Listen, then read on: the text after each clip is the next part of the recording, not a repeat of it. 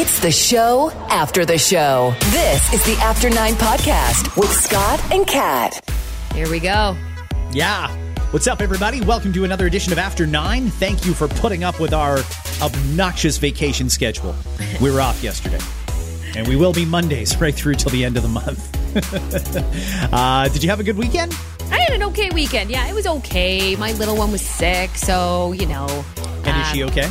She's, uh, you know what? Not necessarily. No, not really. She's not. She's a little better than she was, but yeah, she's still a little bit off, unfortunately. But yeah, you know, mm, did what we could with the weekend, but it wasn't much of a weekend, to be honest.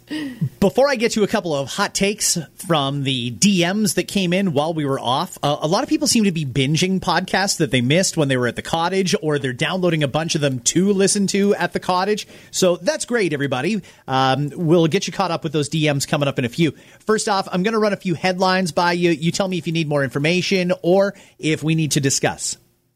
America, first and foremost, and their damn guns. Holy cow.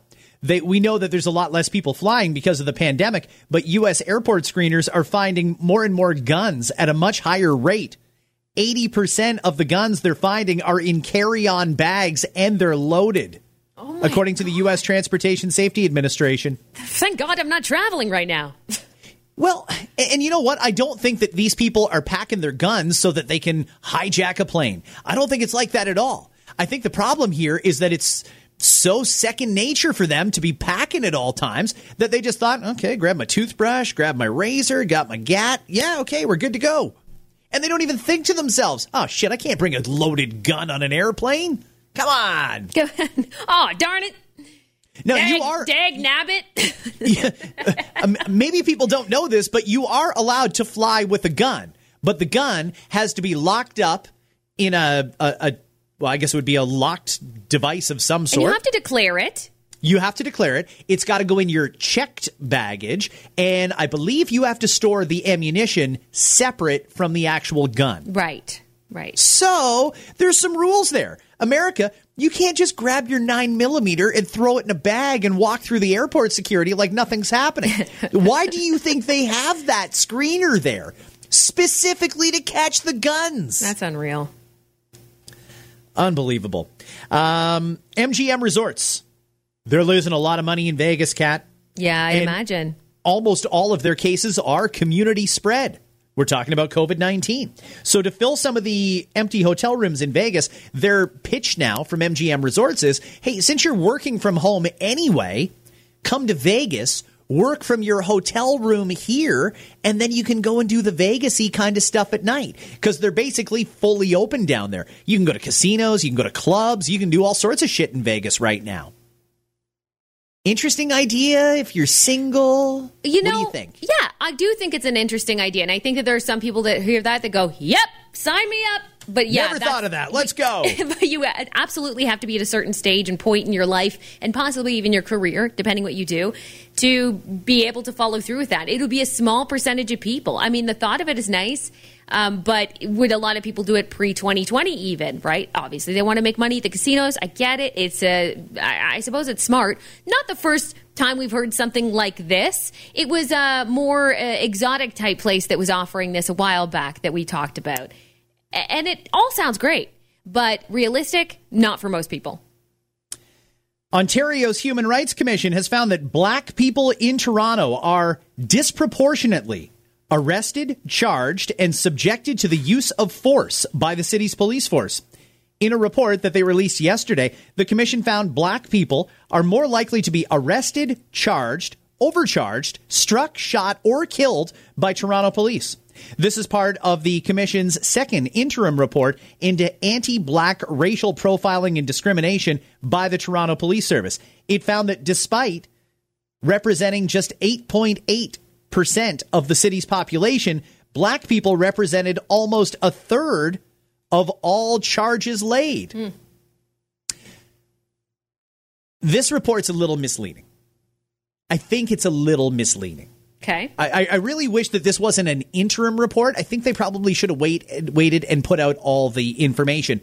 And I'm not going to take a position on this, but I was going through some of the comments because various news outlets have reported it, and it's amazing the the news source really solicits different responses.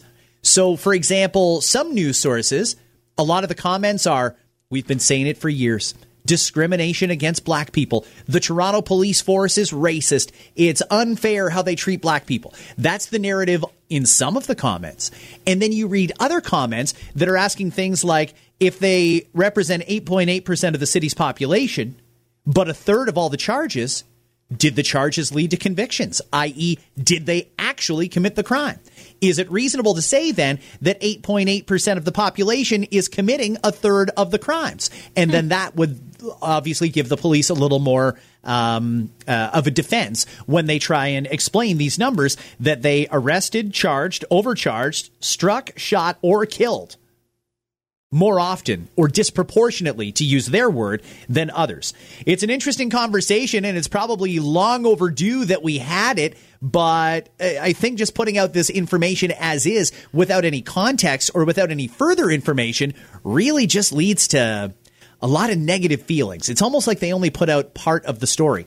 Because I'm curious about the follow up on that. Uh, my first question is why? Why is it that a third of the crime that people were charged for in Toronto came from the black population. What is leading to that? Were they targeted more? Were they surveilled more? Or was this just plain uh, yeah, light just, of day crime? You want to further, you want more, you want more investigation on it, you want more detail. Sure, yeah. Right. I but think that this is just leading to more racist conversations, right. and that's not okay either. Right. By not putting out all the information. Uh, Justin Trudeau. JT.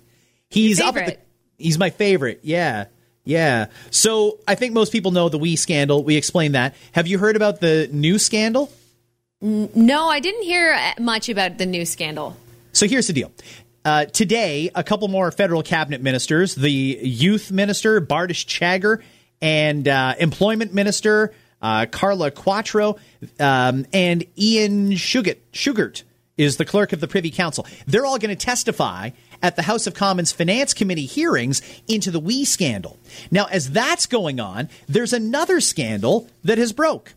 The government is defending its decision to have the CMHC, Canada Mortgage and Housing Corporation, oversee the rent relief program for small businesses. So people are wondering why the CMHC, rather than the CRA, Canada Revenue Agency, were asked to run this commercial rent assistance program. Mm-hmm.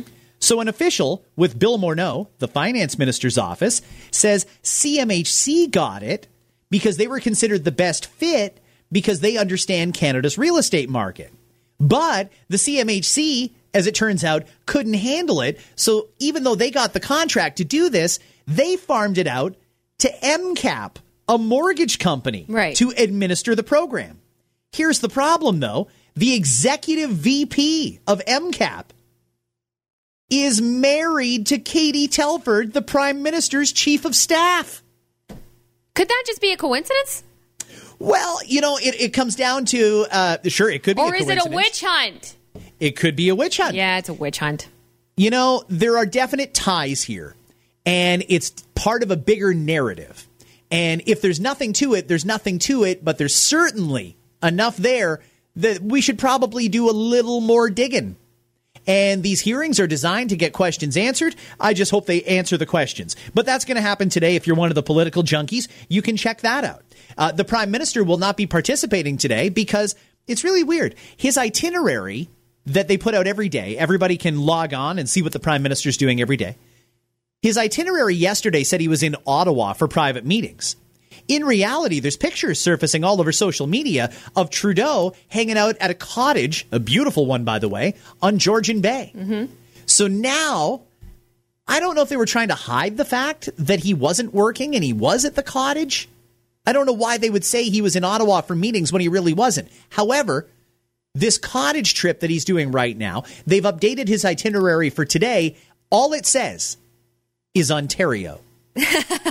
well, they're not going to disclose his exact location. I mean, come on. I don't know, man. Give me a break. A, he deserves a vacation. B, nobody at your work has ever fucked up on someone's schedule. I mean, when you got like 15 assistants, which I'm assuming he has, somebody's going to fuck up along the line somewhere. And yeah, maybe there's a small, small chance that they wanted to hide the fact that he was at his particular cottage because – who wants to be bothered when they're trying to take a vacation? I wouldn't be. I wouldn't want people to know where I am. I would I, want them to say something vague like Ontario as well. Like, leave me yeah. the fuck alone. Let me have my vacation. Who cares? It, it, uh, it leads to a couple more questions because yesterday they didn't say just Ontario. They specifically said Ottawa and they specifically said private meetings. Well, it wasn't Ottawa and it wasn't private meetings. it was that up a cottage on Georgian Bay, and that's fine. Ontario's good enough. Ontario's a big province. He can blend in with the 14 and a half million people.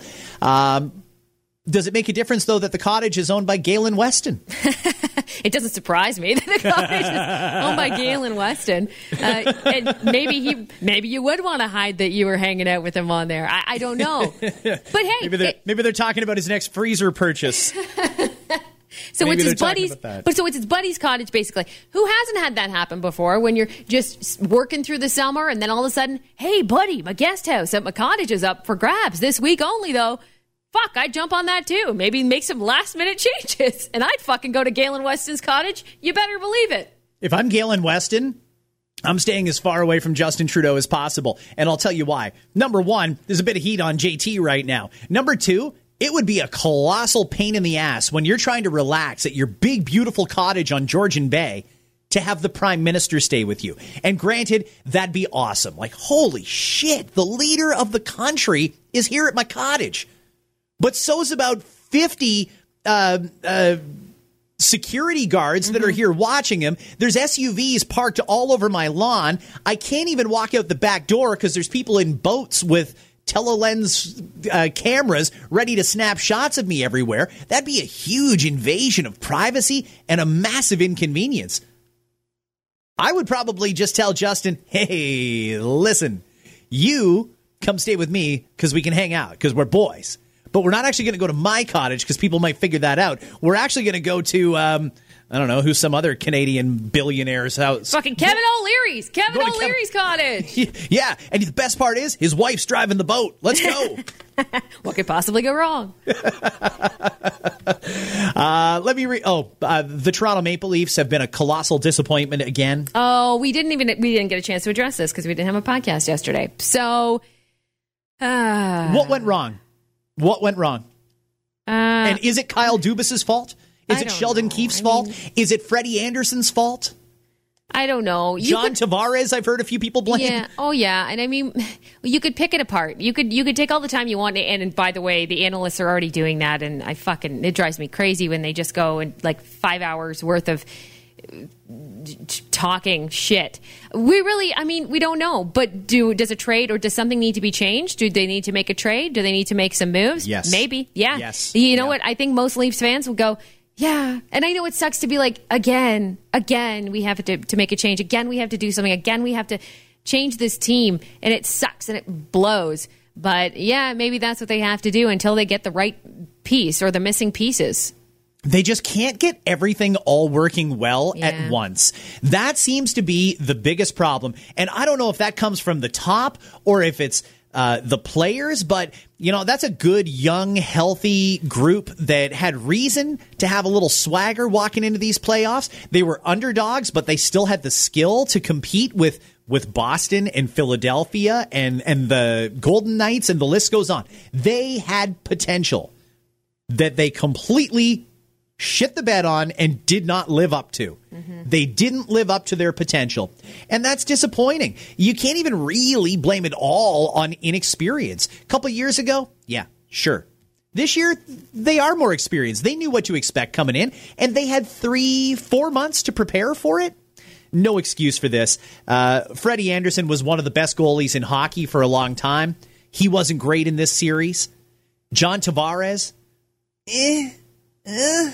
You know, we would have won the series in four had all the different posts that he hit gone in. you know, uh, there's some people who think, uh, you know what, John, your shot's not working, so you probably should have dumped it off to Marner or to Matthews. Maybe, Uh, Where was Mitch Marner? Relatively quiet during this series. There's a lot of, of different things that you can center out as the reason. I'm still going with the curse. And I know it sounds stupid and has nothing to do with hockey, but I honestly believe we're cursed. Yeah, we might be. No, we might be. We totally might be cursed. Let me read a couple of DMs that came in. Good morning. I am listening to your August 6th podcast, Back to School. As soon as I was able to sign my 12 year old up to head back, I did. He's super excited, and no, I was not that parent that reached out to his friends' parents to see what they were doing. He didn't have a choice. I'm banking on all these whiny parents to keep their kids home so my child can have a little more one on one learning. Ah, a parent's dream. Ah. Not in a situation to afford private school. That would be a real dream. My son has his own PPE. He doesn't need what the school will supply, but I'm lucky he can take care of himself if he needs to stay home. The one thing I hated about all this back to school shit, Scott, was those assholes that attack parents saying parents need to stop thinking of school as childcare. The teachers are not your babysitter. It's a schedule that we've been going on forever. I don't know. I need to stop listening to you before work because I say fuck a lot at work and then snicker. I'm 40 years old and I still think it's hilarious when people say that word. So childish. By the way, Scott, love your Manscaped commercial. Thank you. Yes. Um, that's, Shave your unit. Promo code after nine. I love, I actually find it super refreshing to hear opinions like that because I do find I'm, I walk on eggshells almost talking to some of my friends with school age children because I really don't know what to expect when I ask them, "Hey, how do you feel Yep. uh, about you know your kid going back?" And because so, you'll get one one or the other. Sometimes a, a good, in my opinion, like a head on your shoulders, good response every now and again. But mostly it's a oh fuck this man this is crazy i don't fucking know what they're fucking thinking like first of all what did you expect what exactly like i've said before they're not going to be able to wave a magic wand and make a perfect solution and make covid go away once you enter school doors. We know that can't happen okay? So we know shit might happen. You need to make the choice that's best for you. And if you, you can't have it all ways you can't. You can't have your cake and eat it too. You, mm-hmm. you know what i mean? You can't bitch and complain that you can't go to work. What you know if that's what you choose to do that's what you choose to do. I don't know. On- Ontario is also doing the exact same thing as every other province in the country. yeah every province went with the same plan that Ontario's going with, uh, with a few modifications. For example, Quebec has said grade five and up needs to wear a mask. Um, some of them are not hiring more school nurses like Ontario is. There's a different changes, but for the most part, everybody's going back to school full time.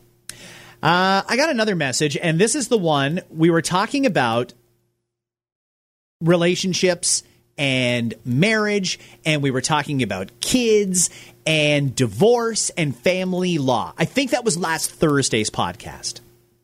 This person says, Scott, I know that this will not be a popular opinion, but I've been thinking about this for a long time, and I mainly agree with you about the fact that dads should have more rights.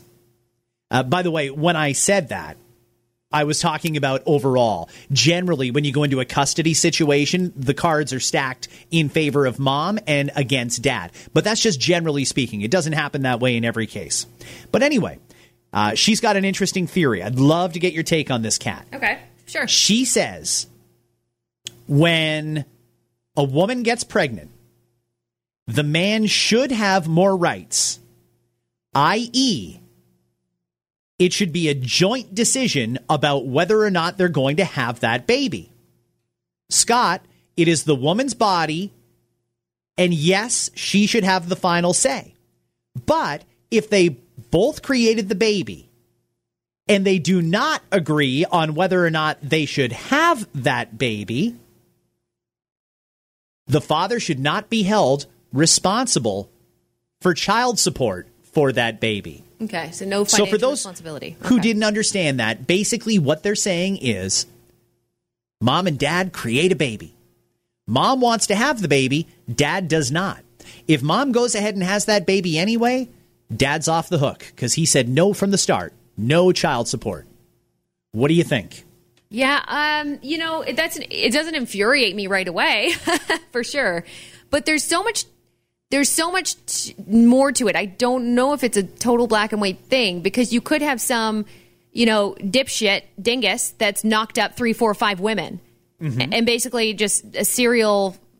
Like, serial impregnator, but pretty much, and th- there are those people. There, those people exist, and they need to be held accountable to pay for that child support for those women. So in a lot of cases, I say that doesn't that it's nice and real. It sounds like oh, you could maybe make that work, but it's not very realistic. Just based on the shitty scum that's out there that will take full advantage of this. And don't forget, yes, absolutely. In some cases, it is a real conversation that's had between couples where she says. Oh, let's you know, let's keep the baby, but we're we're in a relationship, we're a couple, but this is going to break us apart because I want this baby. That's fun and great and wonderful to think of, that's not always the case. It's usually some prick job who's fucking around with a bunch of women who knocks them up and then goes, Well, I don't want that baby, so I'm out. Wipe my hands clean to you. So that doesn't work for me based on the fact that there's a lot of pieces of shit out there that will take full advantage of that. Okay, but the the woman uh, did have sex with him, and presumably she could have insisted on a condom at least, right? Well, she could have been on the pill. Yeah, that goes both ways, though. He could have fucking done something too. That's such bullshit. You really don't want a baby? You know how it works. And if you're that fucking dumb, you shouldn't you, like you shouldn't be doing that anyway. No, I, I, just I don't agree with that. Just based on people, too many people taking advantage. I do, though, however, think that in some cases it would have to again go case by case. Like again, I don't think it's so black and white, but where if it's a couple and then the couple has always said we don't want to have kids, we don't want to have kids, we don't want to have kids she decides differently and when she gets pregnant says, "Oh, I want to keep it now though." And he says, "Well, that's it for me then. You want to keep this baby, it's not happening." Then there should be a way that you can just mutually part and sign something that says, "I'm not paying child support for this because I did not agree on it." But again, it doesn't work that way. In but 90- the, then again, they would have to agree on that. Yeah. She would have to agree to sure. let him off the hook for yes. that. Yes. Like I just it would never work. It would never work is what I'm trying to say. Ever. Hmm.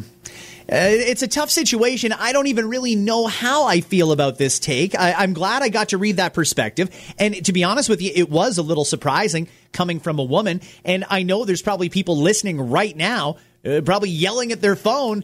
What about the women who get pregnant on purpose to trap a guy? And yeah, sure. that happens too. That Let's happen. be perfectly honest here. Yep.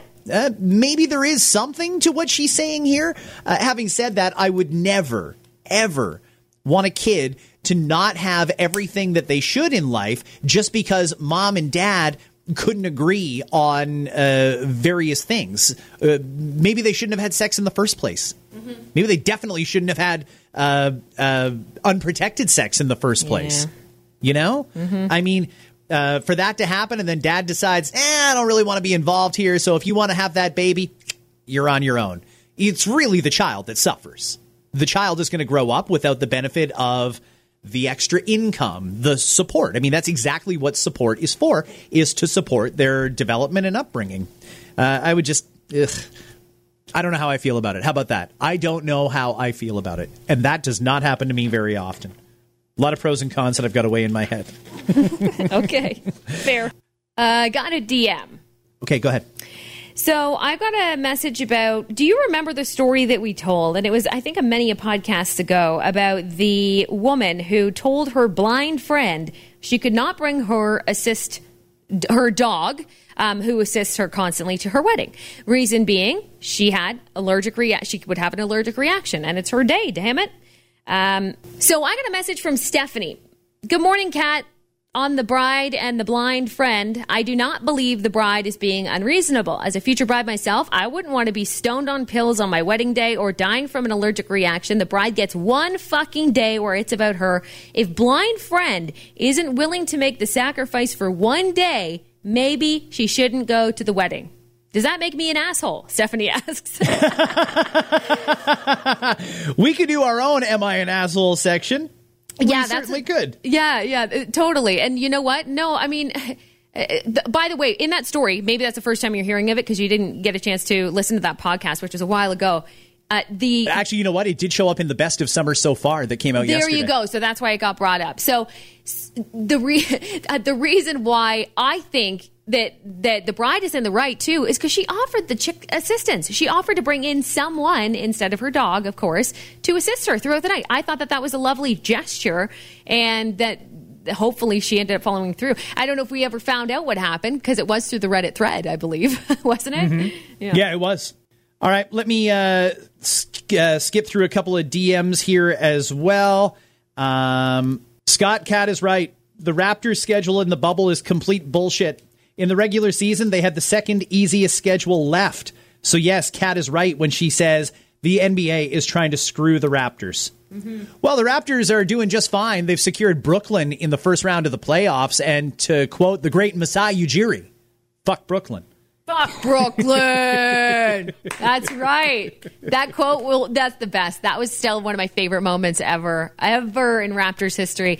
Yeah, I do I do think that there's a lot of things against them. So the fact that they're doing so well with all those things against them so far gives me tingles. Gives me tingles and gets me really excited for the basketball season. Let me read one more DM and we're going to circle back to the back to school thing because I just found this one here. Scott, great podcast this morning. As a teacher, I cannot stand people right now. They would complain regardless. And no matter the situation, they will be pissed off, whether it's online full time or halftime. Nobody's forcing anybody to do anything. And I love that you say, because you made the choice doesn't mean you need to force it on others. I work with teachers who have been on a constant complaining spree, and it's those teachers that make us all look bad. I'm really excited to get back to school and bring some happiness into students' lives from all this chaos. Please keep me anonymous. Yes! There's a great teacher. There's a fantastic teacher. I love it. She's excited to get back to work, and yeah, there's going to be some challenges, but she's going to make it work, and she's reminding everybody you have a choice. I actually read another great story. It's about a teacher in Mexico. Speaking of good teachers, okay, this one is great. Mexico does not have the same infrastructure that we have here in Ontario. They can't offer distance learning in the way that we can. This teacher happens to be a spec ed teacher. She's got a class full of kids that are on the autism spectrum. She spends two hours a day just driving. That doesn't include her instruction time. She just drives to all her different students' houses and the kid will climb into the back of the pickup truck that she has and she set up a little table and she will sit there and do one-on-one class instruction to make sure that those kids that are on the spectrum get everything they need to continue their development through school. How amazing is that? You want to talk about going above and beyond? That's pretty damn above and very no beyond. shit. That is great. Eh, you know, you hear stories like that, and then you hear story stories about people who have like everything really handed to them, bitching and moaning and complaining about something or, or the other. And then you hear stories about people like this who go far out of their way that don't have to do that just for a love of what they do and a love for the kids. I think that's awesome. Okay, everybody, thank you for checking out After Nine. We had a great time today. We uh, have so much more to talk about, but there's still many days left in this week, and that's when we will do that. In the meantime, hit that subscribe button and tell a friend.